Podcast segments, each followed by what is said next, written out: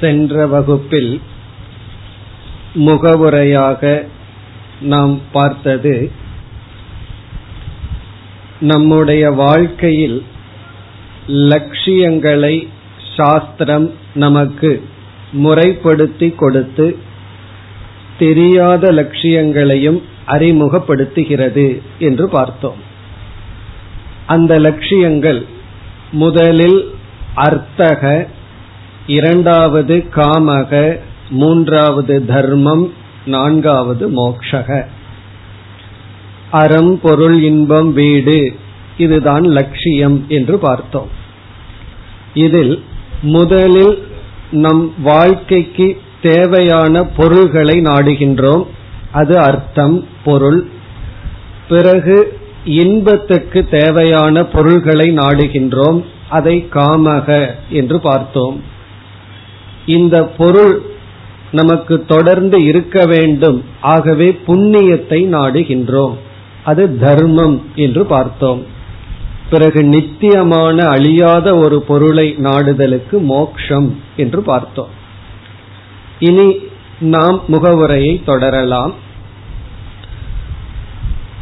ஆரம்பத்தில் இந்த நான்கையும் புருஷார்த்தம் என்று சாஸ்திரம் நமக்கு அறிமுகப்படுத்திய போதிலும், இந்த நான்கிலிருந்தும் நாம் எதை எதிர்பார்க்கின்றோம் என்ற அடுத்த ஒரு கேள்வி வருகிறது. தர்மார்த்த காம மோக்ஷம் என்கின்ற இந்த நான்கும் நம்முடைய லட்சியம், மனிதனுடைய லட்சியம்னு பார்த்த போதிலும், இந்த நான்கிலிருந்தும் எந்த ஒன்றை எதிர்பார்க்கின்றோம் என்று கேட்டால், அதை சாஸ்திரம் நமக்கு ஆனந்தம் என்று அறிமுகப்படுத்துகின்ற, நாம் வந்து அனைத்திலும் நாடுவது சுகம் அல்லது இன்பம் அல்லது ஆனந்தம், மகிழ்ச்சி. நம்ம எதற்கு வாழ்க்கைக்கு தேவையான பொருள்களை நாடுகின்றோம் என்றால், அதனால மனதிற்கு ஆனந்தம், இன்பம், மகிழ்ச்சி கிடைக்கின்றது.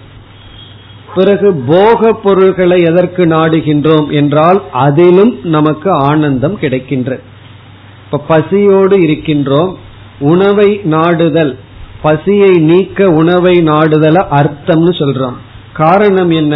அதனால எனக்கு ஆனந்தம் கிடைக்கின்றது. பிறகு சுவையான உணவை நாடுகின்றோம், அதிலையும் ஆனந்தம் கிடைக்கின்றது. பிறகு நல்ல காரியங்கள் எல்லாம் செய்து, தர்மம் எல்லாம் செய்து, தானம் எல்லாம் செய்து, தவம் எல்லாம் செய்து, புண்ணியத்தை எதற்கு நாடுகிறீர்கள் என்றால், அதிலும் எனக்கு இன்பம் கிடைக்கும், அதனால். பிறகு மோக்ஷம் என்ற ஒன்று எதற்கு என்றால், அதிலும் ஆனந்தத்தை எதிர்பார்க்கின்றோம். ஆகவே நான்கு புருஷார்த்தம் என்பது முதல் படியில் கூறிய போதிலும், அடுத்த படியில் என்ன சொல்கின்றோம், நம்முடைய புருஷார்த்தம், நம்முடைய லட்சியம் ஒன்றே ஒன்றுதான், அது ஆனந்தம். இந்த ஆனந்தத்தை நம்ம இரண்டு கோணத்துல பார்க்கலாம். ஒன்று சுக பிராப்தி, இன்பத்தை அடைய வேண்டும் என்பது. இனி ஒன்று துக்க நிவர்த்தி, துயரத்திலிருந்து விடுதலை அடைய வேண்டும். இதுதான் மனிதனுடைய லட்சியம். இந்த இரண்டையும் சேர்ந்து ஒரே சொல்லல ஆனந்தம்னு சொல்றோம். இந்த ஆனந்தம்ங்கிறத பாசிட்டிவா சொன்னா இன்பத்தை அடைதல், வேறு கோணத்துல கூறினால் துன்பத்தை தவிர்த்தல். இது வந்து இயற்கையா எல்லா மனிதர்களிடம் இருக்கின்றது, மனிதர்கள் மட்டுமல்ல எல்லா ஜீவராசிகளிடம் இருக்கின்றது.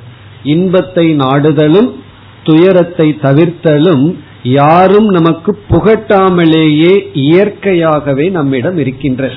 இப்ப இதுதான் உண்மையான புருஷார்த்தம். பிறகு அர்த்தக, காமக, தர்மகங்கிறதெல்லாம் இந்த ஆனந்தத்துக்கு காரணமாக இருப்பதனால் அதை நாம் நாடுகின்றோம். அப்போ மனிதன் எதை நாடுகின்றான் என்றால், மகிழ்ச்சியை, ஆனந்தத்தை நாடுகின்றான். இது எப்படி தெரிகிறது என்றால், நம்முடைய வாழ்க்கைக்கு பாதுகாப்புக்காக ஒரு பொருளை நாடுறோம், அது நமக்கு பாதுகாப்பை கொடுக்கதற்கு பதிலாக துயரத்தை கொடுத்தால், அது நமக்கு ஆனந்தத்தை கொடுக்கவில்லை என்றால், அதை நாம் நீக்கி விடுவோம். ஒரு செடி வைக்கிறோம், அதை பாதுகாக்கிறதுக்கு முள் செடியை சுற்றி வைக்கிறோம். அந்த செடி ஓரளவு வளர்ந்தவுடன் அந்த முள் செடியே அந்த செடிக்கு அதாவது தடையாக இருக்கும் பொழுது நம்ம என்ன பண்றோம், அந்த முள் செடியை அகற்றி விடுகின்றோம். இதுல இருந்து என்ன தெரியுது, முள் செடி வேணும்னு நம்ம தான் வச்சோம், அது வந்து பாதுகாப்பையும் அந்த செடிக்கு இன்பத்தை கொடுக்கறதுனால எப்பொழுது அதுவே துயரத்தை கொடுக்குதோ நாசத்தை கொடுக்குதோ அதையே நம்ம நீக்கிறோம். அதே போல இன்பத்தை கொடுக்கின்ற பொருள் துன்பத்தை கொடுக்க ஆரம்பித்து விட்டால் அதை நீக்கி விடுவோம். இவ்விதம் நாம் நாடுவது ஆனந்தம் இப்ப நான்கு புருஷார்த்தத்திலிருந்து ஒன்றாக மாறிவிட்டது. இனி அடுத்த நம்முடைய விசாரம், இந்த தர்மம் அர்த்தம் காமம் என்கின்ற மூன்றை இப்பொழுது எடுத்துக்கொண்டு மோட்சத்தை தனியா பிரிச்சிருவோம். தர்மார்த்த காமம் ஒரு கேட்டகரியில போடுவோம், மோட்சம்ங்கிறத இனி ஒரு கேட்டகரியில போட்டு பிறகு ஆராய்ச்சி செய்வோம். நமக்கு வாழ்க்கைக்கு தேவையான பொருள், இன்பத்தை கொடுக்கின்ற பொருள்கள், பிறகு வந்து தானம் முதலிய கர்மங்களினால் கிடைக்கின்ற புண்ணியம், இந்த மூன்றில் வருகின்ற ஆனந்தத்தை இப்பொழுது எடுத்துக்கொள்வோம். பிறகு மோட்சங்கிற இடத்திலிருந்து வர்ற ஆனந்தத்தை பிறகு பார்ப்போம். இப்ப இந்த மூன்றையும் நம்ம அடைவது ஆனந்தத்திற்காகனு பார்த்தோம். என்ன, எந்த பொருளிலிருந்து இன்பம் கிடைக்குதோ அந்த பொருளை தான் வச்சிருப்போம். எந்த பொருள் எப்பொழுது ஆனந்தத்தை கொடுப்பதை நிறுத்துகின்றதோ அப்பொழுது அந்த பொருளை நாம் விட்டு விடுவோம். அப்படி பார்க்கையில் தர்மம் அர்த்தம் காமம் என்ற மூன்றிலிருந்து நமக்கு கிடைக்கின்ற ஆனந்தத்தை பற்றி இப்பொழுது விசாரம் செய்யலாம். அப்படி பார்க்கும் பொழுது நாம என்னதான் ஒரு தவத்தை மேற்கொண்டு அல்லது கர்மம் பண்ணி யாகம் பண்ணி பூஜை பண்ணி ஒரு புண்ணியத்தை சேர்த்து அந்த புண்ணியத்திலிருந்து பொருள்களை எல்லாம் அடைஞ்சு அதிலிருந்து கிடைக்கிற ஆனந்தத்தை பற்றி ஆராயும் பொழுது அந்த ஆனந்தம் முதலில் அனித்தியமாகத்தான் இருக்கின்ற. அனித்தியம்னு சொன்னா எந்த ஒரு இன்பமும் நமக்கு நிரந்தரமாக கிடைப்பதில்லை. ஒரு பொருளிலிருந்து கிடைக்கிற இன்பம் நிரந்தரமாக இருப்பதில்லை. நம்ம வந்து இன்பம் கிடைப்பதில்லைன்னு சொல்வதில்லை, நிரந்தரமாக கிடைப்பதில்லை. அத வந்து ஆராய்ச்சி பண்ணி பார்க்கணும். அப்படின்னா ஒரு லட்டை எடுத்து சாப்பிட்டு பாருங்க, கண்டிப்பா ஆனந்தம் இருக்கு கொஞ்சம் பசியோடு இருக்கும்போது. அப்படியே ரெண்டு மூணு நாலு அஞ்சுன்னு அப்பவே சாப்பிட்டு பாருங்க, பிறகு எட்டாவது லட்டு மாதிரி ஒரு வேதனை எதுவும் கிடையாது. காரணம் என்ன, அது ஆனந்தத்தை கொடுக்கறதுக்கு பதுவா வேதனையை கொடுக்கும், துயரத்தை கொடுக்கும். இப்ப எது வந்து முதல் லட்டு ஆனந்தத்தை கொடுத்ததோ அதே எட்டாவது லட்டு வந்து அதாவது எட்டு தொடர்ந்து சாப்பிடும் பொழுது அது வந்து துயரத்தை கொடுக்கின்றது. இதுல இருந்து என்ன தெரிகிறதுனா எந்த பொருள் இன்பத்துக்கு காரணமோ அதே பொருள் தொடர்ந்து இன்பத்தை கொடுப்பதில்லை, அது அனித்தியமாக இருக்கின்றது. இது வந்து நமக்கு பாதுகாக்க பயன்படுகின்ற பொருள்கள், நமக்கு இன்பத்தை கொடுக்கின்ற பொருள்கள், பிறகு புண்ணியம், இதன் மூலமாக கிடைக்கின்ற ஆனந்தத்தினுடைய முதல் தன்மை அனித்தியம், நிலையற்றது. நம்ம நிலையான ஆனந்தத்தை இந்த மூன்றிலிருந்து அடைய முடியாது.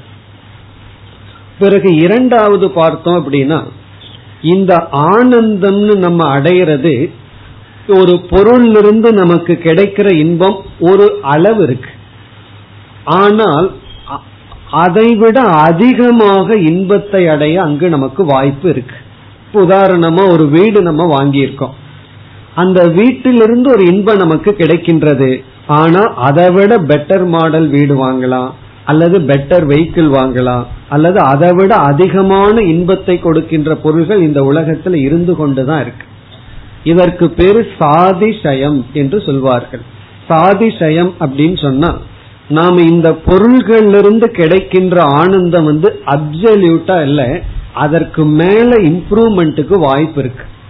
நம்ம எந்த ஒரு பொருள் அடைஞ்சாலும் அது ட்ரெஸ் ஆகலாம் அல்லது உடை, உணவாகலாம், வீடாகலாம், வாகனமாகலாம் அல்லது மற்ற மனிதர்களுடைய உறவாகலாம். ஒருவர் வந்து நமக்கு இன்பத்தை கொடுத்துட்டு இருக்காரு அவரிடம் பழகும் போது, ஆனா பல சமயம் என்ன சொல்லுவோம், அவர் எல்லா விதத்திலையும் நல்லவர் தான், ஆனா அடிக்கடி கோபம் வந்துருன்னு ஒரு குறை வந்துரு. அப்படி எல்லா விதத்திலையும் நமக்கு இன்பத்தை கொடுக்கின்ற மனிதர்களோ பொருள்களோ கிடையாது. ஒரு பொருள் கொடுத்துட்டு இருந்தாலும் அதற்கு மேலையும் அங்க பொருளிலிருந்து அடைவதற்கு வாய்ப்பு இருக்கின்ற, இது வந்து இந்த ஆனந்தத்தில் இருக்கின்ற இரண்டாவது குறை.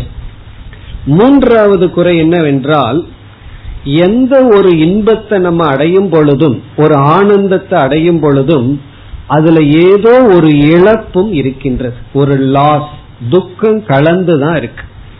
ஒருவர் வந்து நான் புதுசா இந்த வீட்டை வாங்கி இருக்கேன் அப்படின்னு சொல்லி அந்த வீட்டை பார்க்கும் பொழுது சந்தோஷம் இருக்கு, ஆனா அவருடைய பேங்க் பேலன்ஸ் எவ்வளவு குறைஞ்சிருக்குன்னு நினைக்கும் பொழுது துக்கம் வருது. ஒருவர் வந்து புதிதா ஒரு கட்டல் வாங்கினார், ஏற்கனவே இதை சொல்லி இருக்கேன்னா, அந்த கட்டல் வந்து ஐந்தாயிரம் ரூபாய்னு நினைச்சு ஆர்டர் கொடுத்தார், அதெல்லாம் கடைசியில பன்னெண்டாயிரம் ரூபாயில வந்து முடிஞ்சிருக்கு. பிறகு அவர் சொன்னார், கட்டல்ல படுத்தா நல்லா தான் இருக்கு, ஆனா விலையை நினைக்கும் போது தூக்கம் வரல அப்படின்னாரு. இப்ப இதை எதை வித்து கட்டல் வாங்கி இருக்காருன்னா தூக்கத்தை வித்து கட்டல் வாங்கி இருக்காரு. அப்படி ஒரு இன்பம் வரும் பொழுது ஏதோ ஒரு துயரமும் அதில் இருக்கின்றது. ஒரு பாடகர் ஒருவர் வந்து என்ன செய்தார், ரொம்ப முன்னேறினார் தன்னுடைய ப்ரொஃபஷனல்ல. பிறகு அவரிடம் இருக்கிற இன்டர்வியூ, அவர் சொன்னார், எனக்கு ரொம்ப சந்தோஷமா இருக்கு, என்னுடைய துறையில மேலுக்கு வந்துட்டேன், இதை நினைச்சா சந்தோஷமா இருக்கு, இதற்காக என்னுடைய குடும்பம் மற்றதனுடைய சுகத்தை எல்லாம் இழந்ததை நினைக்கும் போது துக்கமா இருக்குன்னு சொன்னார். அப்போ ஒரு இதுல சுகம் கிடைக்குது, அதற்காக செய்யற தியாகத்தை பார்க்கும் பொழுது துக்கம். அதே போல ஸ்போர்ட்ஸ் மேன் கிட்ட போய் பார்த்தோம்னா அவன் ஸ்போர்ட்ஸுக்காக உடலை வருத்திக்கிறது, உடலுக்கு வர்ற சில இடையூறுகளை நினைச்சா கஷ்டமா இருக்கு, ஆனா புகழ் மற்றதை நினைக்கும் போது சுகமா இருக்கு. அப்படி வாழ்க்கையில எதை எடுத்துக்கொண்டாலும் ஒன்னை அடையும் பொழுது ஒன்றை நாம் இழந்துதான் ஆகின்றோம். அதே போல வந்து ஒரு இந்திரியத்திலிருந்து சுகத்தை அனுபவிக்க அனுபவிக்க அந்த இந்திரியத்தினுடைய சக்தியை நாம் இழந்து கொண்டு இருப்போம். இப்படி இந்த ஆனந்தத்தினுடைய அடுத்த குறை வந்து துக்க மிஸ்ரிதம். துக்க மிஸ்ரிதம்னா துயரம் கலந்ததாகவே இருக்கின்றது. நம்ம எவ்வளவு சுகத்தை கொடுக்கிற பொருள்களை சுற்றி வச்சிருந்தாலும், எவ்வளவு புண்ணியத்தை சேர்த்து வச்சிருந்தாலும் அதிலிருந்து கிடைக்கிற ஆனந்தம் நிலையற்றதாகவும், பிறகு நிறைவுபடுத்தாததாகவும், துயரம் கலந்ததாகவும் இருக்கின்றது. பிறகு நான்காவதான குறை வந்து, ஒரு பொருளிலிருந்து நம்ம இன்பத்தை அனுபவிச்சு பழகி கொண்டே இருந்தால் அந்த பொருளுக்கு நாம் அடிமையாகி விடுகின்றோம், நம்மை அடிமைப்படுத்தி விடும், நம்முடைய சுதந்திரத்தை இழக்க வைத்து விடும். இப்படி பல குறைகள் நம்ம பார்க்கலாம். இப்போதைக்கு உதாரணமா நம்ம இந்த நான்கு குறைகளை மட்டும் எடுத்துக்கொண்டோம். இப்ப நாம வந்து என்னென்ன பொருள்களை எல்லாம் வச்சு நம்ம பாதுகாத்து கொள்றோமோ, என்னென்ன பொருள்களை வச்சு இன்பத்தை அனுபவிச்சுட்டு இருக்கிறோமோ, என்னென்ன யாகங்கள் பூஜைகள்லாம் செய்து புண்ணியத்தை அடைஞ்சொல்லோமோ, இவைகளிலிருந்து கிடைக்கின்ற ஆனந்தம் நிலையற்றதாகவும், நிறைவுபடுத்தாததாகவும், துயரம் கலந்ததாகவும், பிறகு அடிமைப்படுத்துவதாகவும் இருந்து கொண்டு இருக்கின்ற, இதுதான் இந்த மூன்று பொருளிலிருந்து கிடைக்கின்ற ஆனந்தத்தினுடைய தன்மை. இனி நம்முடைய மனதில் ஒரு கேள்வி எழுகின்றது, ஒரு ஆனந்தம் இந்த விதமான குறைகளெல்லாம் இல்லாமல் இருக்குமா? அதாவது இந்த எந்த குறையும் இல்லாமல் ஆனந்தம்ங்கிறத ஒன்றை நம்ம அடைய முடியுமா அப்படின்னு ஒரு கேள்வி நம் மனதில் எழுகின்றது. நாம ஆனந்தத்தை தான் விரும்புறோம்ங்கிறது நிலையாகிவிட்டது, அதுல சந்தேகமே கிடையாது. எந்த பொருள்ல இருந்து இன்பம் இல்லையோ அந்த பொருளை நம்ம விட்டு விடுவோம். ஆனா நம்ம கிடைக்கிற இன்பம் இப்படிப்பட்ட குறையுடன் கூடிய ஆனந்தமா இருக்கு. மனதில் ஒரு கேள்வி வருகிறது, ஒரு ஆனந்தம் அது நித்தியமா இருக்கணும், நித்தியம்னா அது அழியக்கூடாததாக என்னைக்கு இருக்கணும். பிறகு வந்து அதை அடைஞ்சா அதற்கு மேல அடையிறதுக்கு வாய்ப்பு இருக்க கூடாது, அது வந்து நிரதிசயம், அப்சல்யூட்னு சொல்றோம். பிறகு வந்து துயரம் கலவாததாக சுத்தமாக இருக்க வேண்டும், பிறகு சுதந்திரமாக இருக்க வேண்டும். இப்ப நான்கு சொன்னமே அதுக்கு ஆப்போசிட்டா இருக்கணும், நித்தியமா இருக்கணும், என்னைக்கு இருக்கிற மாதிரி ஒரு ஆனந்தம் இருக்கா, அல்லது அப்படிப்பட்ட ஒரு ஆனந்தத்தை அடைய முடியுமா. பிறகு இரண்டாவதாக நிரதிசயம், அதை அடைஞ்சிட்டா மனதில் மீண்டும் அடைய வேண்டியது ஒன்னு இல்லைன்னு ஒரு நிறைவு கிடைக்குமா. பிறகு அந்த ஆனந்தம் வந்து துயரம் களவாததாகவும் அதற்கு நாம் அடிமைப்படாமல் சுதந்திரமாகவும் நம்ம வச்சிருக்கிற ஒரு ஆனந்தத்தை அடைய முடியுமா அப்படின்னு கேள்வி கேட்டா, அப்படிப்பட்ட ஒன்றுதான் நான்காவது புருஷார்த்தமான மோக்ஷம் என்று சாஸ்திரம் கூறுகின்ற மோக்ஷம் அப்படின்னு சொல்கின்ற ஆனந்தம். இந்த மூன்றிலிருந்து வருகின்ற ஆனந்தத்திற்கு வேறாக நிலையானதான ஆனந்தம். இப்ப நம்ம அதை பற்றி பிறகு பார்ப்போம். இதையே மீண்டும் நம்ம எடுத்துக்கொள்வோம். அதாவது தர்ம அர்த்த காமத்திலிருந்து கிடைக்கிற ஆனந்தத்திலேயே இப்பொழுது மீண்டும் விசாரத்தை தொடருவோம். இந்த நான்காவதாக நம்ம சொன்னமே மோக்ஷங்கிற ஒரு ஆனந்தம், இப்படி ஒரு ஆனந்தம் இருக்கு, இதை நான் அடைய வேண்டும் என்கின்ற எண்ணமோ, அல்லது இப்ப நம்ம சில குறைகளை எல்லாம் பார்த்தமே இந்த ஆனந்தங்கள்ல, இந்த குறைகளை சாதாரணமான மனமானது பார்ப்பதில்லை. பொதுவா இத பார்க்கிறதே கிடையாது. நம்ம மனதுக்கு ஸ்புரிப்பதில்லை இந்த குறையெல்லாம் நீங்கிய ஒரு பேரானந்தம் பேரின்பம் அப்படின்னு ஒண்ணு இருக்கு, அதை அடையணும் அப்படின்னு மனதிற்கு தோன்றுவதில்லை. அப்படி தோன்றாட்டியும் பரவாயில்ல, இந்த உலகத்திலிருந்து நம்ம ஆனந்தத்தை அனுபவிச்சுட்டு இருந்த பொழுதிலும் இப்படிப்பட்ட குறையுடன் தான் அனுபவிச்சுட்டு இருக்கோம். இந்த குறையும் நம்முடைய மனதில ஸ்புரிப்பதில்லை. அதாவது குறைய பற்றி பேசுவதுதான் தப்பு. ஒரு பொருள்ல ஒரு குறை இருந்ததுன்னா அதை எடுத்துட்டு அல்லது ஒருவரிடத்தில் இருக்கிற குறைய மற்றவர்களிடம் விளம்பரப்படுத்துவதோ பேசுவது தவறு. ஆனா ஒரு பொருள்ல ஒரு குறை இருந்தால் அந்த குறைய தெரிஞ்சுக்கிறது ஞானம். பண்டித லட்சணம் தோஷ தர்சனம்னு சொல்லுவார். பண்டிதனுக்கு என்ன லட்சணம் தெரியுமோ, தோஷத்தை பாக்கிறது தான். இந்த ப்ரூஃப் ரீடிங் படிச்சுட்டே இருக்கிறவங்க கையில ஒரு புஸ்தகத்தை கொடுத்தோம்னா அவங்களோட புத்தி ஃபர்ஸ்ட் கரெக்டா பாயிண்ட் அவுட் பண்ணுவார், இந்த இடத்துல தப்பு இருக்குன்னு சொல்லி. அப்படி இந்த ப்ரூஃப் ரீடிங் புத்தி நமக்கு இருப்பதில்லை. இதுல ஆனந்தத்துல என்னென்ன குறைகள் இருக்குங்கிறது நமக்கு தென்படுவதில்லை. அதற்கு காரணம் என்னவென்றால், இந்த அல்பமான இன்பம் இருக்கே அதிலேயே மனது திருப்தி அடைஞ்சிட்டு இருக்கு. இந்த ஒரு வெறுப்பு அல்லது வந்து சலிப்பு நமக்கு ஏற்படவில்லை. எவ்வளவுதான் நம்ம துயரப்பட்டாலும், அது நிலையற்றதாக இருந்தாலும், மனதுல குறை இருந்தாலும், இதையெல்லாம் நீங்கி போகணும்னு அவ்வளவு சுலபமா நம்ம மனசு போவதில்லை. அந்த குறையை நாம் பார்ப்பதில்லை. அதுல இருக்கிற அல்பமான ஆனந்தத்திலேயே மனிதனுடைய புத்தி திருப்தி அடைஞ்சிட்டு அவன் மரணத்திலிருந்து மரணத்துக்கு பயணம் அடைந்து கொண்டு இருக்கின்றான். இந்த ஓல்ட் ஏஜ் ஹோம் நடத்துறவர்கள் வந்து ஒரு கருத்து சொன்னார்கள். அதாவது ஓல்ட் ஏஜ் ஹோம்க்கு ஏன் வருகிறார்கள், வீட்டில் இருக்கிறவங்க எல்லாம் நீ இங்க இருக்காத, எங்களுக்கு வந்து ஒரு டஸ்ட் மாதிரி ஆயிட்ட நீ, அதனால நீ அங்க போயிருன்னு தள்ளி விட்டுட்டான். இவங்க வந்து என்ன ஆயிருக்கு, வீட்டில் இருக்கிறவங்க யாருமே ஏற்றுக்கொள்ளவில்லைன்னு ஓல்ட் ஏஜ் ஹோம்ல வந்து இருந்து கொண்டு இருக்கிறார்கள். அப்ப இவங்களுக்கு என்ன வரணும், வீட்டில் இருக்கிற பேரம்பேத்தி பொண்ணுக்கு மீது வைராக்கியம் வரணும் இல்ல, ஆனா வர்றதில்லையா, திடீர்னு நான் அங்க போய் பார்க்கணும் அங்க போய் பார்க்கணும்னு போவார்களாம். வேண்டான்னு இங்க வெளியே தள்ளி விட்டு இவர்களுக்கு வைராக்கியம் வர்றதில்ல, அதுதான் எங்களுக்கு கஷ்டம்னு அதை நடத்துவர்கள் சொல்றார். அடிக்கடி போக வேண்டியது இருக்கான், போகணும் போகணும்னு இவர்கள் அடம்பிடிக்கிறார்களாம். காரணம் என்ன, அந்த புத்தி உணர்வதில்லை. நம்ம வேண்டான்னு ஒருத்தர் வெறுத்ததற்கு பிறகு நம்ம ஏன் அந்த பாசத்தை வச்சிருக்கணும், நம்மளும் விலகி இருக்கலாம் என்கின்ற பக்குவம் வருவதில்லை. அவங்களுக்கு தெரியுது குறை, குறை தெரிந்தாலும் நம்முடைய மனதில அந்த குறையிலிருந்து விடுபட முயற்சியோ அல்லது மாற்றமோ செய்வதில்லை. காரணம் என்னன்னா, சித்தத்தில் இருக்கின்ற தோஷம், மனசில் இருக்கின்ற அழுக்கு அல்லது மன பக்குவம் இன்மை. இப்படி வந்து பலருடைய வாழ்க்கை இருக்கு. அதாவது சில பேர் சொல்லுவாங்க எனக்கு இது தோஷம்னு தெரியுது இருந்தாலும் விடமாட்டேன், டாக்டர் சொல்லியிருக்காரு எண்ணெயில போட்டு எடுத்ததை சாப்பிடாது, இவங்க எண்ணெய்க்குள்ள உட்கார்ந்தே சாப்பிடுகிறார். காரணம் எனக்கு தெரியுது நான் சாப்பிடக்கூடாது இந்த வயசுல, இருந்தாலும் முடியல, இதை சாப்பிட்டா எனக்கு இந்த இந்த பிரச்சனை வரும்னு டாக்டரை விட எனக்கு தெரியுது, என்ன அனுபவிக்கிறது நான் தானே, எனக்கு தெரியும் ஆனா என்னால முடியல. இப்ப குறை தெரிந்தாலும் நான் அதுலதான் இருப்பேன்னு சொல்பவர்கள் என்ன சொல்வது, மீன் வாசனையோட தான் தூங்குவன்னு சொல்றவங்களுக்கு நம்ம என்ன பண்றது? அப்போ நம்ம வந்து ஒன்று செய்ய முடியாது.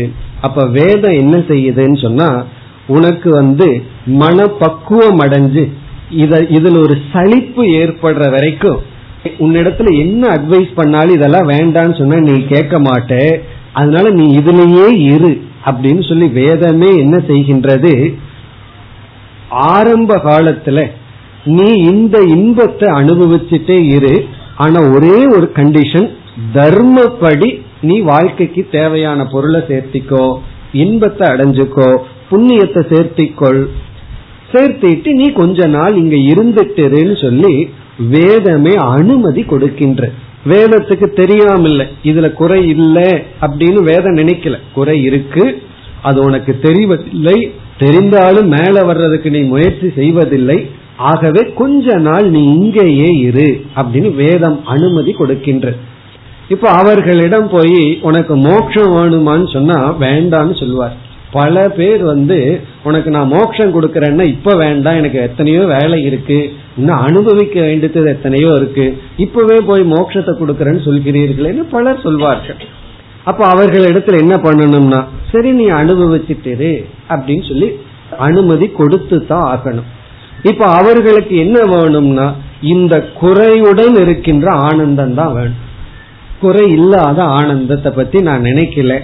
அப்ப சாஸ்திரம் என்ன செய்யணும், இப்ப ஆனந்தம் அவர்களுக்கு வேணும்னா அவங்களுக்கு என்னென்ன வேணும், முதல்ல வாழ்க்கைக்கு தேவையான பொருள்கள் வேணும், செக்யூரிட்டி அர்த்தம் வேணும். இரண்டாவது இன்பத்துக்கு இன்பத்தை கொடுக்கிற பொருள்கள் வேணும். மூன்றாவது புண்ணியம் வேணும். இப்ப இந்த மூன்றும் வரணும் அப்படின்னா, முதல்ல பொருள்கள் நமக்கு வரணும் அப்படின்னா, பணம் நமக்கு வரணும் அப்படின்னா அதற்கு புண்ணியம் தேவை. புண்ணியம் சும்மா வந்துற, புண்ணியம் வரணும்னு என்ன பண்ணணும், நம்ம வந்து செயல்பட்டா தான் புண்ணியம் நமக்கு கிடைக்கும். கர்மத்திலிருந்து தான் புண்ணியம் நமக்கு கிடைக்கும். கர்மம் பண்ணாம சும்மா அமர்ந்து கொண்டிருந்தா புண்ணியத்தை சேர்த்தி கொள்ள முடியாது. கர்மம்னா என்ன, நம்முடைய கடமை, பிறகு தர்மப்படியான செயல்கள். இப்ப எந்தெந்த செயலை செய்தா நமக்கு புண்ணியத்தை சேர்த்திக்க முடியுமோ அந்தந்த செயல்ல ஈடுபட்டு ஆக வேண்டும். இப்ப நம்ம பார்த்தோம் அப்படின்னா, இப்ப படிப்படியா கருத்தை பார்த்துட்டு இருக்கோம். ஒருவனுக்கு வந்து குறையுடன் கூடிய ஆனந்தத்துலதான் திருப்தி இருக்கு, அந்த அளவுக்கு தான் மனப்பக்குவம். அந்த ஆனந்தம் வந்து இவருக்கு பொருள்கள்ல இருந்து வருது, அது வீடு வாசல் உறவு போன்ற பொருள்கள்ல இருந்து வருது. அந்த பொருள் வேணும்னா புண்ணியம் தேவை, புண்ணியம் தேவைன்னா புண்ணியத்தை கொடுக்கிற கர்மத்துல ஈடுபட வேண்டும். அந்த கர்மத்துல ஈடுபட வேண்டும் அப்படின்னு சொன்னா எந்த கர்மத்துல ஈடுபட வேண்டும்ங்கிற ஞானம் தேவை. இப்ப இவருக்கு என்ன தேவைப்படுதுன்னா அறிவு தேவைப்படுகிறது. எதை பற்றி அறிவு, எப்படிப்பட்ட கர்மத்துல நான் ஈடுபட்டால், எப்படிப்பட்ட தியானத்துல பூஜையில யாகத்துல ஈடுபட்டால் எனக்கு புண்ணியம் கிடைக்கும், அந்த புண்ணியத்திலிருந்து நான் பொருள்களை வாங்கலாம், அந்த பொருள்களிலிருந்து இன்பத்தை அடையலாம், ஆனந்தத்தை அடையலாம். அப்ப மனிதனுக்கு முதல்ல என்ன தேவைப்படுது அப்படின்னா கர்ம ஞானம், எந்தெந்த கர்மத்தை செய்யலாம், எப்படிப்பட்ட தர்மத்துல ஈடுபடலான்னு தர்ம ஞானம் தேவைப்படுகிறது. அதர்ம ஞானமும் தேவைப்படுது, ஏன்னா அதுல இருந்து நம்மை விலகி கொள்ள. ஏன்னா அதர்மம் பண்ணா பாபம் வந்துடும், துக்கம் வரும். இப்ப நமக்கு துயரமும் வரக்கூடாதுன்னா பாபம் செய்யக்கூடாது, பாபம் செய்யக்கூடாதுன்னா எது பாப செயல் அப்படிங்கிற ஞானம் நமக்கு தேவை. ஆகவே மனிதனுக்கு முதல்ல தேவைப்படுகின்ற ஞானம் தர்ம அதர்ம ஞானம் அல்லது கர்ம ஞானம். எந்த செயல்ல ஈடுபட்டா எனக்கு புண்ணியம் கிடைக்கும், எந்த செயலை நான் தவிர்க்கணும், அதனால பாபத்தையும் நான் தவிர்க்க முடியுங்கிற அறிவு முதல்ல தேவை. இப்ப இந்த அறிவை வச்சுட்டு இவன் என்ன செய்வான், இந்த அறிவனுடைய துணை கொண்டு செயல்ல ஈடுபடுவான். செயலினுடைய விளைவு புண்ணியம், புண்ணியம் வந்து நமக்கு பொருள்களை வாங்கி கொடுக்கும், பொருள்கள்ல இருந்து பாதுகாப்பு இன்பம், இதை அனுபவிக்கின்றான். இப்போ வேதத்துல எந்த ஒரு பகுதியானது இந்த கர்மத்தை பற்றிய ஞானத்தையும் தர்மத்தை பற்றிய ஞானத்தையும் கொடுக்குதோ அந்த பகுதியான வேதத்தை நம்ம கர்ம காண்டம் என்று சொல்கின்றோம். இப்ப வேதம் அப்படிங்கிறது நமக்கு அறிவை கொடுக்கின்ற ஒரு கருவி. அந்த வேதம்ங்கிற ஒரு சாஸ்திரம் முதலில் கர்ம காண்டமா இருக்கு. கர்ம காண்டம்னா கர்மத்தை பற்றிய அறிவை நமக்கு கொடுக்கிறது, தர்மத்தை பற்றிய அறிவை நமக்கு கொடுக்கின்றது.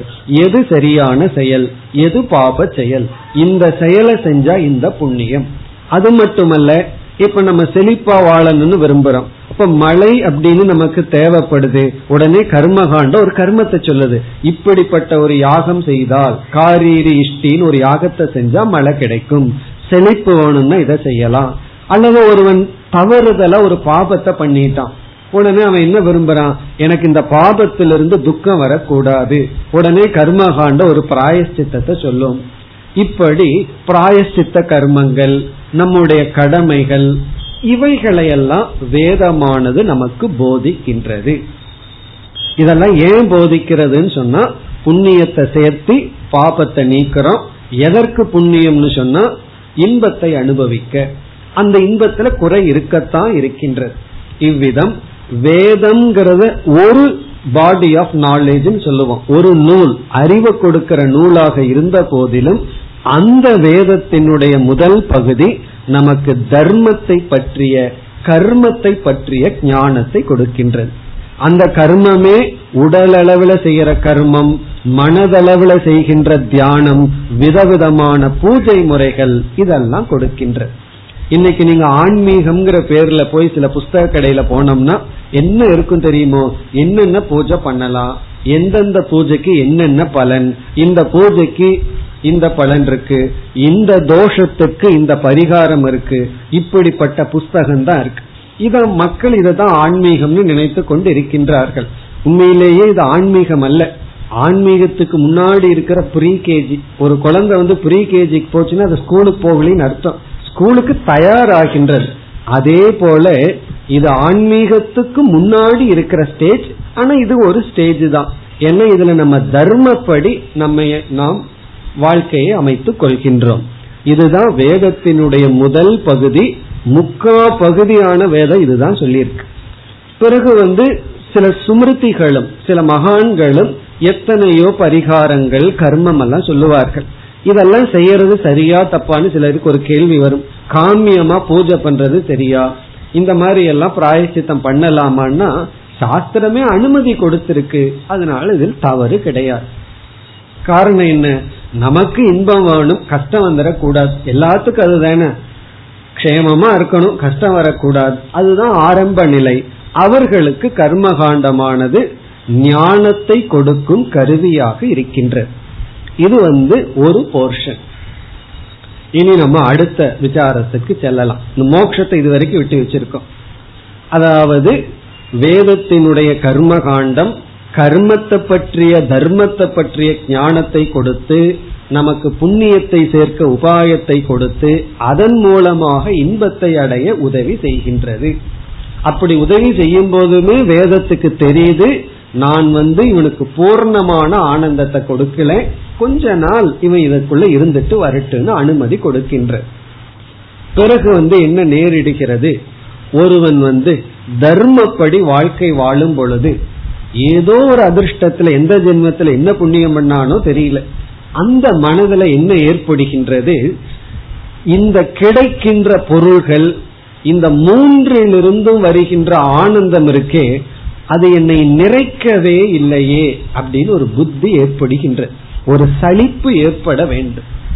பிறந்து பிறந்து சலித்தேன் அப்படின்னு எல்லாம் பெரியவங்க தமிழ்ல பாடி வச்சிருக்காங்க. நான் பிறந்து பிறந்து சலிச்சிட்டேன், ஒரு சலிப்பு ஏற்படுகின்றது.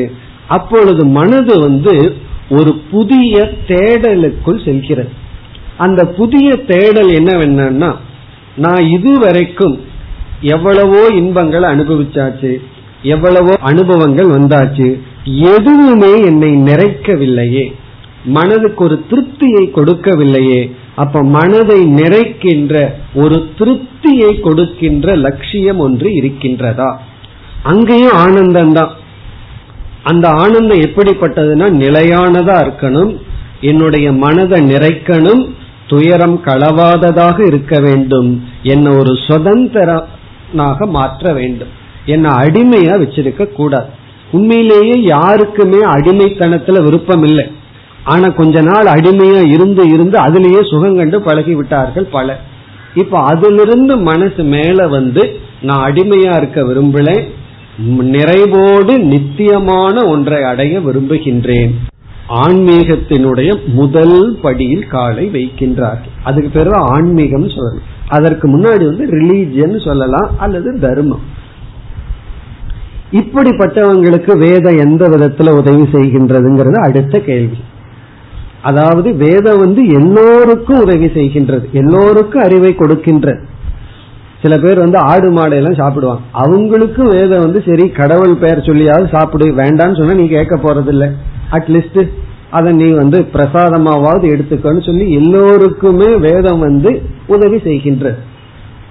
பிறகு இப்படிப்பட்டவர்களுக்கு யார் என்றால் இந்த குறைகள் இல்லாத ஆனந்தம் ஒன்று இருக்கின்றதா, அந்த ஆனந்தத்தை அடைய என்ன மார்க்கம் என்ற ஒரு முமுட்சுத்துவம், விவேகம், வைராகியம் தோன்றுபவர்களுக்கு வேதம் என்ன செய்கின்றது அப்படின்னு கேட்டா, அப்பொழுது வேதம் மோக்ஷம் என்கின்ற ஒரு லட்சியத்தை அறிமுகப்படுத்துகின்ற. இப்ப மோக்ஷம் என்கின்ற ஒரு லட்சியத்தை அறிமுகப்படுத்தி அந்த மோக்ஷம்ங்கிறது ஆனந்தம்தான். ஆனா அந்த ஆனந்தம் இந்த குறைகள் அற்ற ஆனந்தமாக இருக்கின்றது. எந்த குறைகள்? நம்ம பார்த்த குறைகள் அற்ற ஆனந்தமாக இருக்கின்றதுன்னு அறிமுகப்படுத்துகின்ற. பிறகு இந்த சாத்தியம் என்ன, லட்சியம் என்னன்னா மோக்ஷம். அந்த மோக்ஷங்கிற லட்சியத்துக்கு சாதனை என்னன்னு அடுத்த கேள்வி வருகின்றது. இப்ப வேதம் வந்து என்ன செய்கின்றது, மோக்ஷம்னு ஒரு லட்சியத்தை அறிமுகப்படுத்தி அந்த லட்சியத்துக்கான உபாயத்தையும் கொடுக்கின்றது. லட்சிய ஞானம், உபாய ஞானம். எப்படி வந்து இன்பம்ங்கிறது லட்சியம், அதற்கு உபாயம் புண்ணியம், அதற்கு கர்மம்ங்கிற ஞானத்தை நமக்கு கொடுக்குதோ, அதே போல மோக்ஷங்கிறது ஒரு லட்சியம், அதற்கு உபாயமான ஞானத்தை கொடுக்கின்றது. அந்த பகுதி வேதத்தினுடைய கடைசியில் இருக்கிற பகுதி. அதைத்தான் நம்ம வேதாந்தம் என்று அழைக்கின்றோம். வேதாந்தம் அப்படின்னு சொன்னா எந்த ஒரு பகுதி வேதத்தில் மோக்ஷங்கிற லட்சியத்திற்கான உபாயம் பேசப்பட்டுள்ளதோ அந்த பகுதிக்கு பேரு வேதாந்தம், வேதத்தினுடைய கடைசி பகுதி.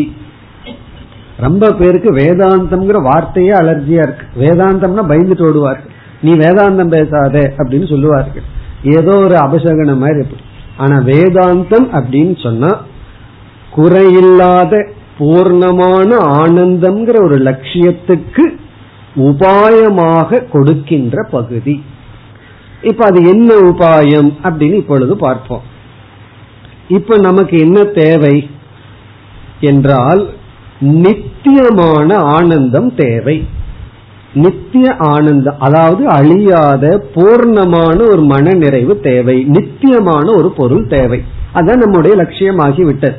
ஏன்னா இதெல்லாம் அனித்தியம்னு முடிவு பண்ணிட்டோம், அதெல்லாம் வேண்டான்னு சொல்லி நித்தியமான ஆனந்தமானம்னு வந்திருக்கோம்.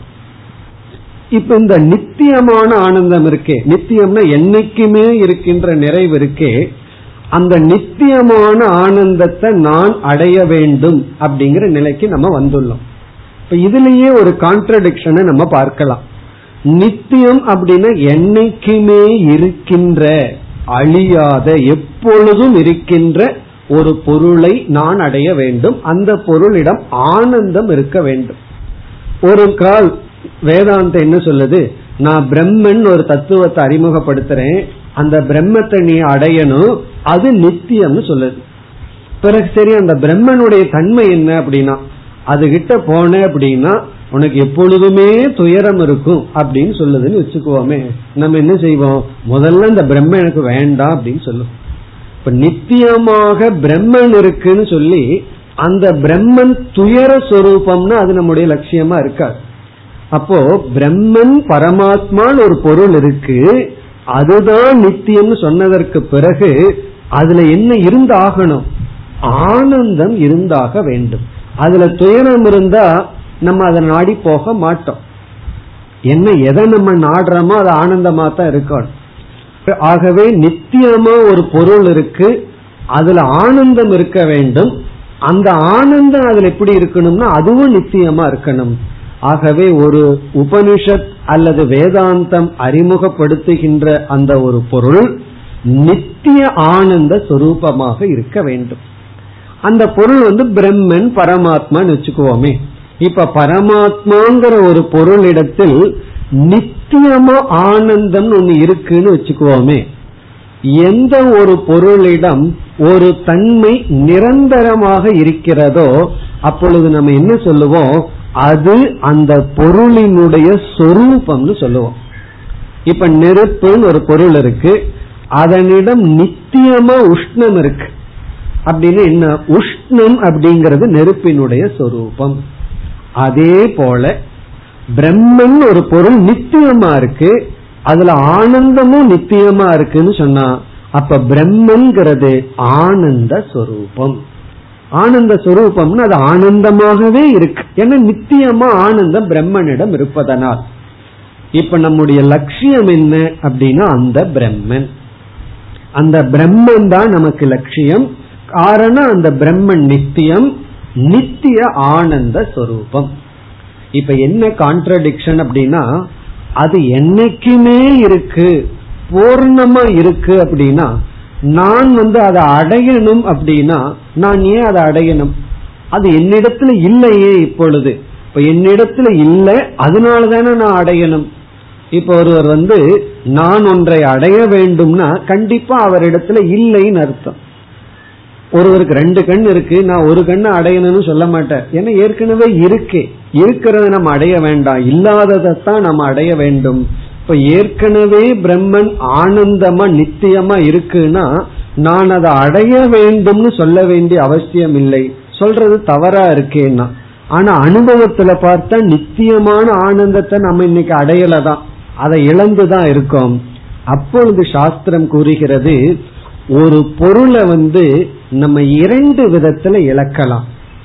ஒன்று அந்த பொருள் நம்மிடத்துல இல்லாம போறதுனால இழக்கலாம், அல்லது ஒரு பொருள் இருந்தும் அறியாமையினால் அந்த பொருளை நாம் இழந்து விடலாம். அது நம்ம கிட்டயே இருக்கலாம், ஆனா இக்னரன்ஸ்னால அறியாமையினால இழக்கலாம். இப்ப இந்த ஹால்ல நம்ம எல்லாம் இருக்கோம், நம்ம எல்லாத்தையும் பார்த்துட்டு இருக்கோம். காரணம் என்னன்னா லைட் இருக்கு, அதனால நமக்கு இருக்கிற பொருள் எல்லாம் தெரியும். இருளாகிவிட்டால் அது இருக்கும், ஆனால் நமக்கு தெரிவதில்லை. அப்ப இருள் என்ன பண்ணுகிறதுனா இருக்கிறதை மறைக்கின்றது, இல்லாததை மறைக்காது, இருக்கிறத மறைக்கிறது தான் இருள். அதே போல அறியாமைங்கிறது இருக்கின்ற பொருளை மறைக்கிறது தான் அறியாமை. இப்ப ஞானம்ங்கிறது என்னன்னா அந்த பொருளை உற்பத்தி பண்றதல்ல, அறியாமையை நீக்குதல். அறியாமையை நீக்கிட்டோம்னா இருக்கிற பொருள் விளங்கும். அப்ப சாஸ்திரம் என்ன சொல்கின்றது, அந்த நித்தியமான பிரம்ம இருக்கு, ஆனா அறியாமையினால் மூடப்பட்டுள்ளது, அதனால உனக்கு தெரியவில்லை, அதனால நீ இழந்துள்ளாய். ஆகவே உன்னுடைய லட்சியம் அந்த நித்திய வஸ்துவாக இருந்தால் அந்த நித்திய வஸ்துவை நீ புண்ணியத்தினாலேயோ கர்மத்தினாலேயோ அடைய முடியாது. ஏன்னா புண்ணியத்தினால அடையிற ஆனந்தம் நம்ம ஏற்கனவே பார்த்த ஆனந்தம் தான், அழிவுக்கு உட்பட்ட ஆனந்தத்தை தான் நம்ம புண்ணியத்தில் அடைய முடியும். நித்தியமான ஆனந்தம் ஒரு செயலினுடைய விளைவாக அடைய முடியாது, ஏன்னா அது நித்தியமா ஏற்கனவே இருக்கு. பிறகு அதை அடைய வேண்டும் என்றால் நாம எப்படி அதை இழந்தோம்னு பார்க்கணும். அறியாமையில இழந்திருக்கோம், அறிவுனாலதான் அடைய முடியும், ஞானத்தினாலதான் அதை அடைய முடியும். அஜ்ஞானத்தை நீக்கிறதுனாலதான் அடைய முடியும், ஏன்னா அஜ்ஞானத்தை நீக்கிட்டா இருக்கிறது நமக்கு தெரிகிறது, அடையாததாக இருந்தது அடையப்பட்டதாகி விடுகிறது. ஆகவே வேதம் வந்து நான்காவது புருஷார்த்தமான மோக்ஷம் அல்லது பிரம்ம அல்லது நித்தியானந்தத்தை நமக்கு அடைய வைக்க அறிவை கொடுக்கின்றது. எதை பற்றிய அறிவு, கர்மத்தை பற்றிய அறிவு அல்ல, அந்த வஸ்துவை பற்றிய அறிவு, பிரம்மத்தை பற்றிய அறிவை கொடுக்கின்றது. எந்த ஒரு பகுதி வேதத்துல பிரம்மத்தை விஷயமா வச்சு பேசியிருக்கோ அந்த பகுதிக்கு வேதாந்தம்னு பேரு, அந்த பகுதிக்கு உபனிஷத்துக்கள் என்று பெயர். அப்ப வேதத்தினுடைய கடைசி பகுதியில் இது அமைஞ்சிருக்கு. பொதுவாக அத உபனிஷத்துன்னு சொல்றோம், வேதாந்தம்னு சொல்றோம், அல்லது ஞான காண்டம் என்று அழைக்கின்றோம். கர்ம காண்டம் அப்படின்னு சொன்னா கர்மத்தை பற்றி அறிவை கொடுக்குது. எதற்கு? புண்ணியத்துக்கு. அது எதற்கு? அனித்தியமான ஆனந்தத்தை அடையிறதுக்கு. ஞான காண்டம்னா பிரம்மத்தை பற்றி அறிவை கொடுக்கின்றது. எதற்கு? நித்தியமான ஆனந்தத்தை அடைய. இப்படி நம்ம முழு வேதத்தை கர்ம காண்டம் ஞான காண்டம்னு பிரிச்சறோம். கர்ம காண்டத்துல விஷயமெல்லாம் புண்ணியத்தை அடையிறது, இன்பத்தை அடையிறது, துன்பத்தை தவிர்த்தல். அந்த இன்பமும் குறையுடன் கூடியதுதான். பிறகு ஞான காண்டம்னு வந்தா நித்தியமான ஒரு வஸ்துவை பற்றி அது பேசுகின்றது. அந்த நித்தியமான வஸ்துவை பற்றிய அறியாமையை நீக்குகின்றது, ஞானத்தை நமக்கு கொடுக்கின்றது. இப்ப ஞான காண்டத்துல ஞானத்தை அடையிறதும் பிரம்மத்தை அடையிறதும் சமகாலம். ஆனா கர்ம காண்டத்துல கர்மத்தை பற்றிய ஞானத்தை அடையிறதும் புண்ணியத்தை அடையிறதும் சமகாலம் அல்ல.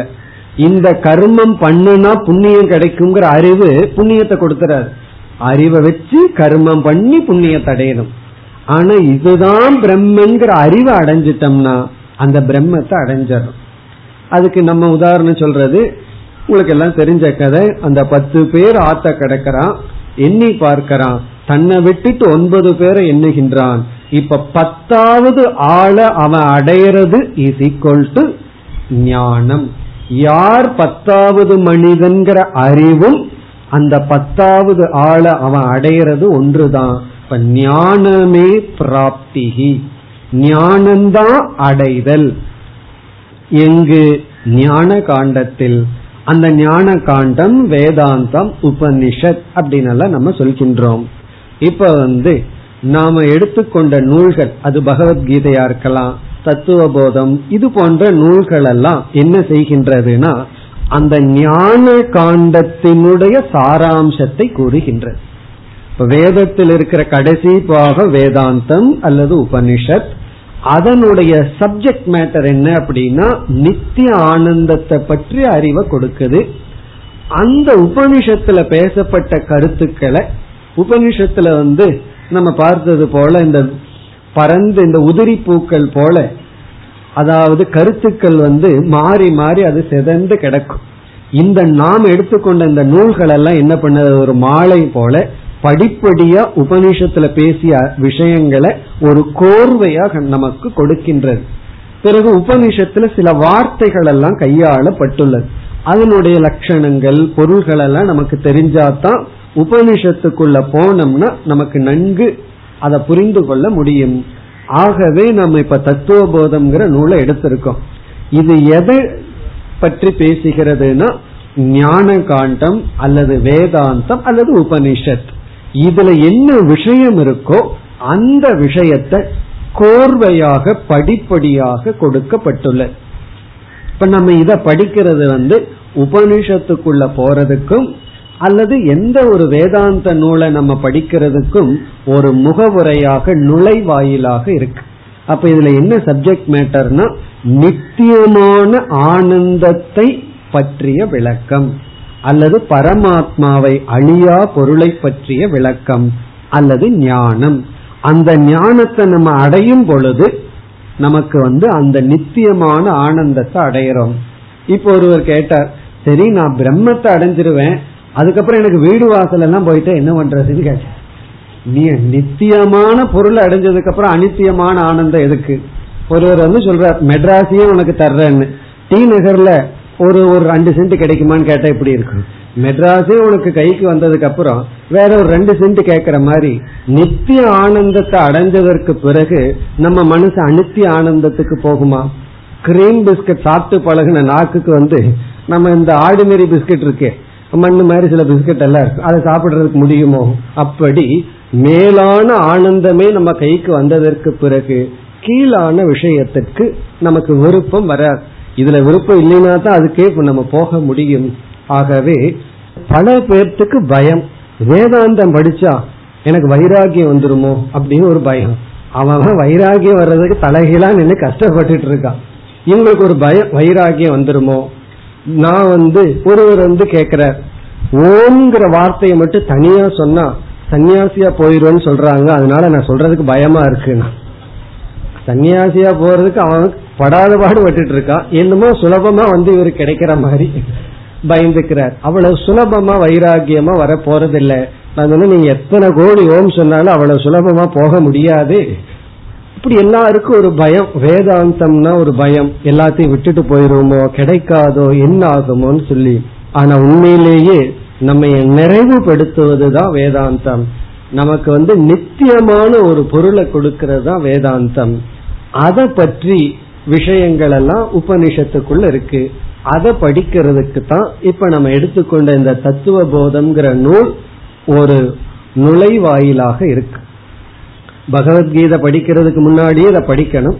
ஆனா பொதுவா என்ன செய்வோம், தத்துவ போதம் எடுக்கல அப்படின்னா வேதாந்தத்துக்கு ஒரு அறிமுகம்னு ஒரு ஏழு எட்டு வகுப்புல ஒரு பேசிக் நாலேஜ் கொடுத்துட்டு நம்ம பகவத்கீதைக்கு போவோம். உபனிஷத்துக்குள்ள போகும்பொழுது இந்த மாதிரி ஒரு நூலோடு நம்ம போனோம்னா நன்கு நமக்கு விளங்கும். இப்ப இந்த முகவுரையுடன் இப்ப நம்ம வந்து தத்துவ போதம்ங்கிற நூலுக்குள் செல்கின்றோம். இந்த தத்துவ போதம்ங்கிற நூல் சங்கரர் எழுதப்பட்டதாக கருதப்பட்டு வருகின்றது. இது வந்து உரைநடையாக அமைந்துள்ளது, ஸ்லோகமா இல்லை. முதல்ல ஒரு பிரார்த்தனை ஸ்லோகம், பிறகு உரைநடை, ப்ரோஸ் ஆர்டரா இருக்கு. நம்ம இந்த நூலுக்குள்ள போய் என்ன விஷயம் இருக்குன்னு பார்க்க போறோம். இது வந்து சிஸ்டமேட்டிக்கா டெவலப் ஆயிருக்கு, படிப்படியாக விஷயம் எடுத்து செல்லப்பட்டுள்ளது. மிக எளிமையாகத்தான் இருக்கும். இதை வச்சுட்டு நம்ம ரொம்ப ஹையர் லெவல்லையும் பார்க்கலாம். ஆனா நம்ம வந்து எல்லா விஷயத்தையும் இங்கேயே பார்த்து முடிக்க போறது கிடையாது, சுருக்கமா பார்க்க போறோம். பிறகு இதை முடிச்சதுக்கு அப்புறம் உபனிஷத், அதுக்கு இடையில வேற ஏதாவது நூல்கள், இப்படி நம்ம வரிசையா பார்க்க ஆரம்ப செய்கின்றோம். இனி வந்து இந்த நூலுக்குள் செல்லலாம். முதலில் தியான ஸ்லோகம் அமைந்துள்ளது. இப்பொழுது நாம் தியான ஸ்லோகத்தை படிப்போம். வாசுதேவேந்திர யோகீந்திரம்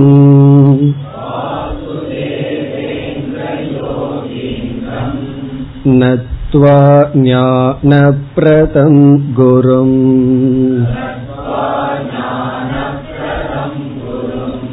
முமுக்ஷூனாம் ஹிதார்த்தாய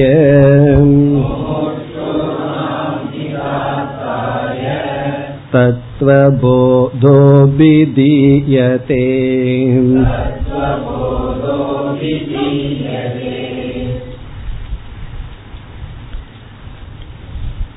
எந்த ஒன்றை நாம் ஆரம்பிக்கும் பொழுதும் பிரார்த்தனையுடன் ஆரம்பிப்பது நம்முடைய சம்பிரதாயம். எந்த ஒரு நல்ல காரியத்தை ஆரம்பிக்கிறதுக்கு முன்னாடியும் வழிபாட்டுடன் பிரார்த்தனையுடன் தான் ஆரம்பிக்கணும். சில பேர் டிரைவ் பண்ற ஆரம்பிக்கிறதுக்கு முன்னாடி பகவானை ஒரு கும்பிடு போட்டு ஆரம்பிப்பார்கள். அது உண்மை அவசியம், என்ன வீடு வந்து சேரணுமே திரும்பி. அப்படி எந்த ஒரு காரியத்தை ஆரம்பிக்கிறதுக்கு முன்னாடியும் இறைவனை நினைத்து வழிபட்டு ஆரம்பிப்பது மிக மிக முக்கியம். அப்படி இப்ப நம்ம தத்துவ போதம்ங்கிற நூலை ஆரம்பிக்கின்றோம். அப்படி ஆரம்பிக்கும் பொழுதும் இறைவனை நினைத்து இறைவனுக்கு நமஸ்காரம் பண்ணி ஆரம்பம் செய்கின்றோம். ஒரு பிரார்த்தனையுடன் ஆரம்பிக்கின்றோம். ஆரம்பமும் பிரார்த்தனை, முடிவும் பிரார்த்தனை. முடிவு பிரார்த்தனை வந்து தேங்க்ஸ் கிவிங் பிரார்த்தனை, ஏன்னா முடிச்சு கொடுத்தீங்கன்னு சொல்லி. ஆரம்ப பிரார்த்தனை வந்து முடிக்க வேண்டும், முடிக்கிற வரைக்கும் எந்த தடையும் வரக்கூடாது. ஏன்னா நல்ல காரியத்தை ஆரம்பிச்சோம்னா தான் தடை முன்னாடி வந்து நிற்கும். தீய காரியத்துக்கு ஒரு தடையும் வராது, ஏன்னா அதனால பலர் நேரடியா பலன் கிடைக்கும். அதனால நல்ல காரியம்னா தான் தடை வரும். ஆகவே தடை வரக்கூடாது என்பதற்காக பிரார்த்தனை செய்யப்படுகிறது. எந்த ஒரு காரியத்தை நம்ம ஆரம்பிச்சாலும் அது வெற்றிகரமா நடைபெற வேண்டும் என்றால் சம்பிரதாயத்துல மூன்றினுடைய துணை வேண்டும்னு சொல்லுவார்கள். நம்ம ஏதாவது ஒரு ப்ராஜெக்ட் ஆரம்பிக்கிறோம், அது வேதாந்த படிப்பு மட்டுமல்ல, அது வீடு கட்டுறதா இருக்கலாம், அல்லது இப்ப என்ன உதாரணம் சொல்லணும்னா போர் போடுறதா இருக்கலாம். எந்த ஒரு காரியத்தை ஆரம்பிச்சாலும் அது வந்து தடை வராமல் சக்சஸ் ஆகணும்னு சொன்னா அதுக்கு மூன்று காரணங்கள் இருக்கின்றதுன்னு சொல்வார்கள். அதுல முதல் வந்து பிரயத்தனம். பிரயத்தனம்னா சுய முயற்சி. நம்ம ஒரு காரியத்தை ஆரம்பிக்கும் போது அதுக்கான முயற்சியை ஒழுங்கா செய்யணும். நம்ம இடத்துல முயற்சி இல்லைன்னா அதை நம்ம அடைய முடியாது. இரண்டாவது காலம், அதனுடைய விளக்கம் பிறகு பார்ப்போம். டைம், காலம். மூன்றாவது தெய்வம், ஈஸ்வர அனுகிரகம், பகவானுடைய அனுகிரகம், தெய்வம். இந்த மூன்றையும் சம்பிரதாயத்தில் சொல்வார்கள். பிரயத்தனம், காலம், தெய்வம். இங்க பிரயத்தனம் அப்படின்னு சொன்னா நம்முடைய முயற்சி வந்து சரியான முயற்சியா இருக்க வேண்டும். அதாவது பிரங்கிற வார்த்தை சரியான அப்படிங்கிற பொருளை கொடுக்கின்றது. எத்தனம்னா முயற்சி. இப்ப இங்க வரணும் அப்படின்னா முயற்சி பண்ணி டிராவல் பண்ணணும். நான் முயற்சி பண்றேன்னு ஆப்போசிட் டைரக்ஷன்ல டிராவல் பண்ணிட்டு இருந்தோம்னா இங்க வந்து சேர முடியாது. அப்ப சரியான முயற்சியாக இருக்க வேண்டும். இப்ப சரியான முயற்சி. காலக அப்படின்னு சொன்னா போதிய முயற்சி இருக்க வேண்டும். தேவையான காலம் அந்த முயற்சி இருக்க வேண்டும். இங்க வர்றதுக்கு இவர் சரியான டைரக்ஷன்ல வந்திருக்கார், புறப்பட்டார். ஆனா பத்து கிலோமீட்டர் டிராவல் பண்ண வர முடியும்னா ஆறு கிலோமீட்டர்ல நின்றுட்டாரு வச்சுக்குவோமே. அப்போ அந்த முயற்சிக்கான காலத்துல குறைவு இருக்கின்றது. இங்க காலம்னு சொன்ன உடனே ஜோசியம் சொல்லிட்டு நம்ம வந்து சனி சுக்கரன் போயிடக்கூடாது. இங்க காலம்னா சரியான காலம் வரை அந்த முயற்சி இருக்க வேண்டும். பிராண சரியான திசையில் முயற்சி, ரைட் டைரக்ஷன், ரைட் டியூரேஷன் அப்படின்னு சொல்லப்படும். அந்த முயற்சி சரியான காலம் சரியான விதத்தில் அமைய வேண்டும். இந்த ரெண்டையும் சேர்ந்தே நம்ம முயற்சின்னு சொல்லிடலாம். எந்த ஒரு சக்சஸுக்கு முயற்சி தேவை, சரியான முயற்சி, போதிய அளவு அந்த முயற்சி தேவை. பிறகு அடுத்தது வந்து தெய்வம். தெய்வம்னா ஈஸ்வரனுடைய அனுகிரகம், அதுவும் தேவை. என்னதான் முயற்சி பண்ணாலும் பகவானுடைய அனுகிரகம்ங்கிற ஒரு எக்ஸ்ட்ரா ஃபேக்டர் இல்லை அப்படின்னா நமக்கு வெற்றி வராது. இதை நம்ம வாழ்க்கையில சற்று சிந்திச்சு பார்த்தா புரியும். சிலதை அடையறதுக்கு முயற்சி சரியா பண்ணியிருப்போம், ஆனா தோல்வி அடைஞ்சிருக்கும். சிலதெல்லாம் கொஞ்சம் முயற்சி பண்ணியிருப்போம், பூஸ்ட் ஆயிருக்கும், நமக்கு வந்து வெற்றி அதிகமா கிடைச்சிருக்கும். காரணம் என்னன்னா தெய்வம் அப்படிங்கிற ஒரு துணை நமக்கு இருப்பதனால் அதுக்கு கண்ணுக்கு தெரியாத ஒரு சக்தி நமக்கு துணை புரிய வேண்டும். இந்த தெய்வம்ங்கிறது என்ன செய்யும் அப்படின்னா தடைகளை நமக்கு நீக்கும். நமக்கு வந்து நல்ல காரியத்தை ஆரம்பிக்கும் பொழுது பல தடைகள் கண்டிப்பா வரும்.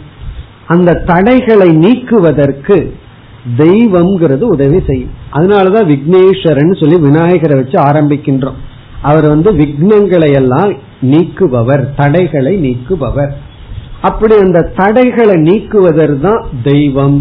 தெய்வம்ங்கிற ஒரு அனுகிரகம் தடைகள் வராம நம்ம பாதுகாத்து அடைய வேண்டிய லட்சியத்தில் அடைய உதவி செய்கின்ற. பலர் என்ன நினைக்கிறார்கள், தெய்வம்ங்கிறது பிரயத்தனத்துக்கு ரீப்ளேஸ்மெண்ட் நினைக்கிறார்கள். பிரயத்தனம் பண்ண வேண்டாம், தெய்வ அனுகிரகம் இருந்தா போதும்னு. அப்படி அல்ல, பிரயத்தனத்துக்கு ரீப்ளேஸ்மெண்ட் அல்ல, பிரயத்தனத்துடன் செல்வது தெய்வம். ஒரு பறவை பறக்கிறதுக்கு இரண்டு இறகுனா ஒரு இறகு பிரயத்தனம், இனி ஒரு இறகு ஈஸ்வரனுடைய அனுகிரகம். அந்த ஈஸ்வரனுடைய அனுகிரகத்தை பெறுவதற்கு தான் பிரார்த்தனை. நம்ம பிரார்த்தனை எதற்கு பண்றோம் அப்படின்னா ஈஸ்வரனுடைய அனுகிரகத்தை பெற.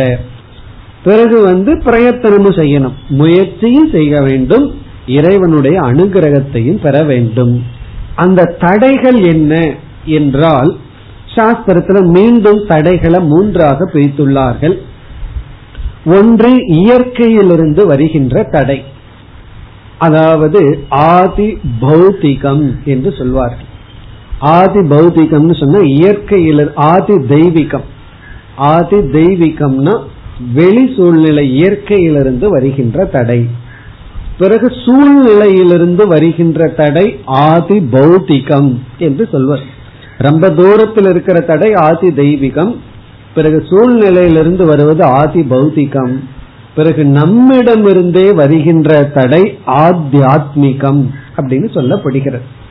நம்மிடத்திலேயே நமக்கு தடை வரும், நம்ம சூழ்நிலையிலிருந்து தடை வரும், பிறகு வெளியிலிருந்து தடை வரும். இப்ப வெளியிலிருந்து தடை வரும்னா இயற்கை நமக்கு எல்லா விதத்திலையும் உதவி செய்ய வேண்டும். அந்த இயற்கையிலிருந்து எந்த தடையும் வரக்கூடாது. நம்ம வந்து இறைவன் சொல்றது இயற்கையும் பகவான் சொரூபம்னு சொல்றோம். இப்ப எந்த விதத்திலும் இயற்கை நமக்கு தடையாக இருக்கக்கூடாது. இப்ப நம்ம வந்து ஒரு காரியத்தை சீரா பண்ணி அதுல பக்குவம் அடையணும்னு சொன்னா, இப்ப பூகம்பம் வந்துட்டோ அல்லது பெரிய இயற்கையிலிருந்து ஒரு நாசம் வந்துட்டு இருந்ததுன்னா நம்ம மகிழ்ச்சியா சந்தோஷமா ஒரு காரியத்தையோ இந்த படிப்பையோ தொடர முடியாது. பிறகு சூழ்நிலைகள், வீட்டு சூழ்நிலை எல்லாம் ஓரளவுக்கு உதவி செய்ய வேண்டும். சிலருக்கு ரொம்ப பொறுப்பு வந்தாச்சு, வீட்டு சூழ்நிலை சரியில்லைனாலும் இந்த மாதிரி படிப்பை தொடர்வது கடினம். சில சமயம் வெளி சூழ்நிலை நல்லா இருக்கும், வீட்டு சூழ்நிலை நல்லா இருக்கும், நம்ம மனசுக்குள்ள சூழ்நிலை கெட்டு போயிடும். அப்படியே கொஞ்சம் கொஞ்சமா போதுமே படிச்சது அப்படின்னு தோணிடும். அப்படியெல்லாம் நமக்குள்ள இருந்தும் தடை வரக்கூடாது. இந்த வர்ற ஆர்வத்தை வச்சு காப்பாற்றணும். அதாவது கொஞ்சம் நல்ல ஆசை வந்ததுன்னு சொன்னா அதை எவ்வளவு குயிக்கா ஊதி கெடுக்க முடியுமோ அப்படி கெடுக்கிறதுக்கு பக்கத்துல ஆள் இருக்கு. அதை நம்ம கஷ்டப்பட்டு ப்ரொடெக்ட் பண்ணி எவ்வளவு தூரம் வளர்க்க முடியுமோ அதை வளர்த்திக்கணும். அப்படி நம்மிடத்திலிருந்து தடை வராமல், சூழ்நிலையிலிருந்து வராமல், இயற்கையிலிருந்து தடை வராமல் காக்க இறைவனை வழிபடுவது. இங்கு குருவையும் இறைவனையும் சங்கரர் வழிபட்டு ஆரம்பிக்கின்றார். இந்த பிரார்த்தனையை நாம் அடுத்த வாரம் பார்ப்போம். ஓம் பூர்ணமத பூர்ணமிதம் பூர்ணாத் பூர்ணமுதச்யதே பூர்ணஸ்ய பூர்ணமாதாய பூர்ணமேவாவசிஷ்யதே. ஓம் சாந்தி சாந்தி சாந்தி.